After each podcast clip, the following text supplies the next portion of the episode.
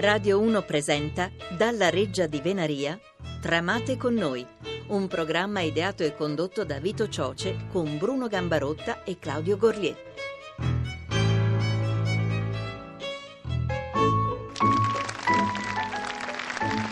Abbiamo superato la metà di questa avventura, oggi quinto degli otto duelli che vanno in scena dalla sala 36 della Veneria Reale, duelli letterari, intendiamoci subito, eh? Alla fine otto vincitori. A proposito, oltre ad ascoltare la loro voce, le loro storie inedite, possiamo vederli anche in faccia se andiamo sul sito tramate.rai.it alla pagina dedicata a loro. I magnifici otto.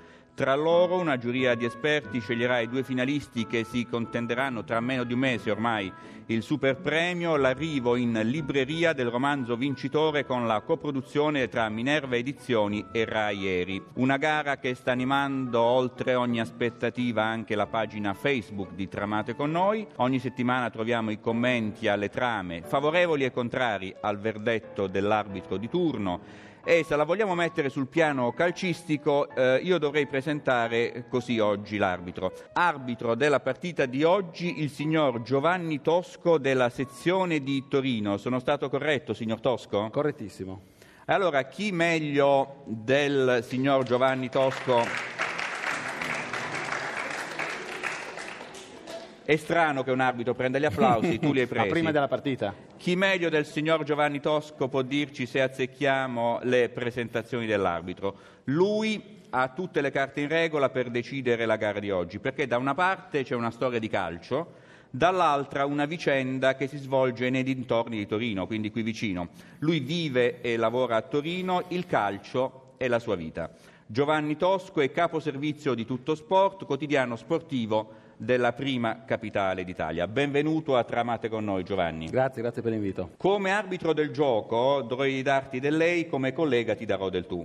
Quindi per la prima volta do del tu a un arbitro. Quando ti ho invitato eh, con questo ruolo hai mostrato un entusiasmo che non mi sarei aspettato. Che cosa ti intriga di questo nuovo concorso? Sai che sono ben 300 i romanzi che vanno a caccia del premio finale. Sì, ma conoscevo la trasmissione, mi aveva colpito comunque una trasmissione sicuramente originale eh, che dà la possibilità a, a, tantissime persone, sappiamo quante sono le persone che amano scrivere e che hanno il famoso romanzo nel cassetto, c'è finalmente la possibilità di tirarlo fuori e partecipare a una gara ed è anche divertente proprio la gara in sé, insomma, va al di là della trasmissione più di routine. Tu hai parlato di romanzo nel cassetto, anche tu hai un inedito nel cassetto, hai tempo per scrivere altro rispetto alle cronache di partite, di calcio e interviste? Ma io ho pubblicato diversi libri dedicati allo sport, dedicate alle storie delle squadre di calcio. Sto lavorando a qualcos'altro, non è ancora nel cassetto perché ci sto lavorando, diciamo. Quindi potresti un giorno partecipare a Tramate con noi, magari alla prossima magari edizione. anno. Una domanda di tipo personale, siamo a Torino e lavori a Torino per tutto sport. Sei torinista o juventino?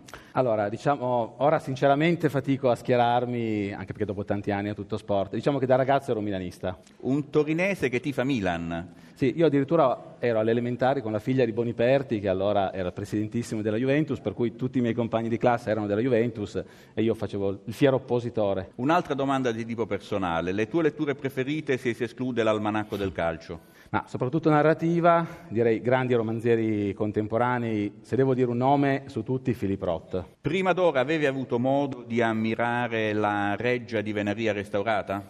Sì, sì, ci sono stato l'anno scorso, due anni fa, due anni fa una lunga visita, seguita poi ci fu uno splendido concerto di Battiato, che è la mia grande passione musicale, per cui l'ho, l'ho, visitata, me la ricordo da quando ero ragazzo e ora chiaramente è meravigliosa. Meravigliosa, in più in questi giorni, lo ricordiamo, da circa un mese è aperta la mostra La, la Bella Italia.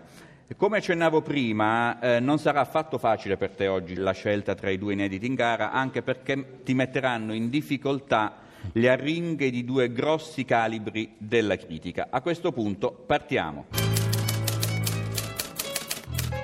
Claudio Gorlier, stavolta le ho tolto un po' di lavoro anticipando il tema del romanzo che lei ha deciso di adottare. Eh sì, ma ha fatto benissimo perché non bisognerebbe mai lasciarsi coinvolgere dai libri che si leggono. Ma qui io ci sono dentro, eh, proprio fino in fondo, il calcio, eccetera, e quindi sono lieto di questo coinvolgimento.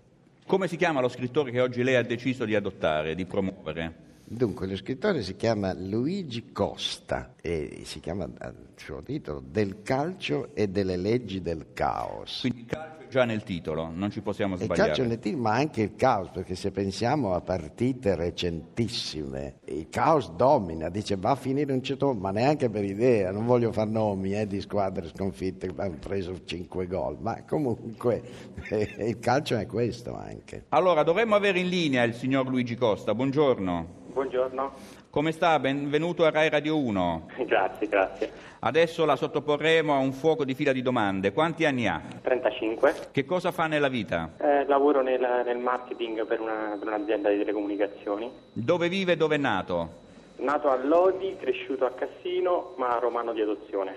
Si sente più lodigiano, romano o cassinate? Va, Dodigiani sicuro no perché eh, ci sono solo nato. Un po' Cassinate e molto romano. Il genere di lettura preferito? Eh, leggo in genere tutto, però il mio preferito rimane Stephen King, di cui sono un grande fan. Poi leggo, leggo veramente di tutto. Perché ha scritto l'inedito che oggi presenta qui a Tramate con noi? Ma perché mi piaceva innanzitutto immaginare un mondo dove tutto può essere previsto e questo che però finisce per togliere un po' di quelle emozioni che viviamo adesso, perché se, se tutto è già previsto dall'inizio immagino che la società si addormenti. Però ah, nonostante tutta la scienza e la tecnologia che, che aiuta a, a prevedere, c'è sempre qualcosa che sfugge, qualcosa che non, che non riesce a venire incanalata e questo è proprio in questo caso è proprio il talento di questo campioncino, di questo Rosario Rubi. Non che- ci, non ci anticipi nulla perché Ah, adesso scusi. ascolteremo, no no per carità, perché adesso ascolteremo la trama con la voce del nostro Stefano Confalone, speaker di Radio Rai e poi riceverà lei la difesa alla ringa di Claudio Gorlier. Cominciamo con del calcio e delle leggi del caos.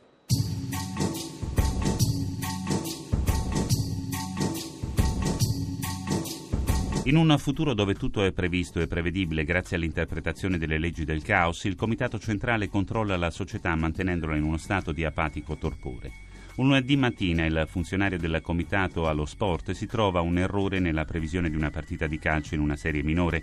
Indaga sul caso il promettente Giorgio Mossa che individua la variabile impazzita in Rosario Rubi, il cui talento non può essere imbrigliato nella logica del sistema. Il comitato muove i suoi ingranaggi per fermarlo, ma grazie ad un'idea del suo vecchio allenatore approda in Serie A, dove può continuare a giocare sotto la protezione di un club potente e dei riflettori della platea più grande. Anche qui Rubi mette in crisi il sistema, questa volta sotto gli occhi di tutti.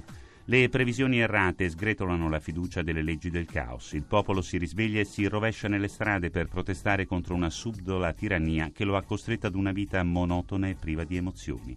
Ruby è l'eroe di questa lotta, ma è una lotta che non capisce, che non vuole neanche combattere, lui vuole soltanto giocare a pallone. Ma mentre il funzionario spiega a Giorgio l'importanza del calcio e del sistema per il mantenimento dello status quo, Rosario, prima della partita più importante, viene travolto da una misteriosa auto. Anni dopo, in un parco, in compagnia dell'ormai vecchio Giorgio, Rosario vedrà un bambino giocare con la sua maglia di un tempo.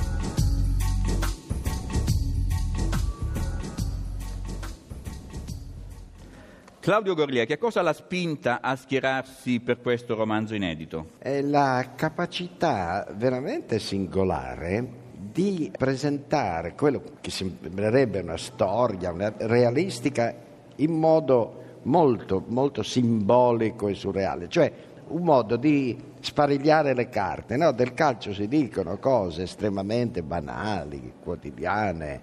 Qui viceversa viene fuori il mistero del calcio, che da un lato è un sistema con l'S maiuscola, no? cosa c'è dietro, dentro, e che dall'altro è imprevedibile, per cui il personaggio molto interessante di questo romanzo, molto vivace, e vorrebbe eh, giocare davvero al calcio, vorrebbe farne una, un'ambizione, una- ma è costretto continuamente a combattere contro i guai del sistema. Vorrebbe giocare, giocare, questo è l'importante, il senso del, del gioco, del piacere. Non è semplice e a un certo punto finirà tragicamente. Devo dire eh, che qui mi è scattato un, un ricordo personale perché uno dei miei eh, eroi del calcio, che fu anche un mio amico, il grande Gaetano Scirea della Juventus, morì in un incidente d'auto e quindi mi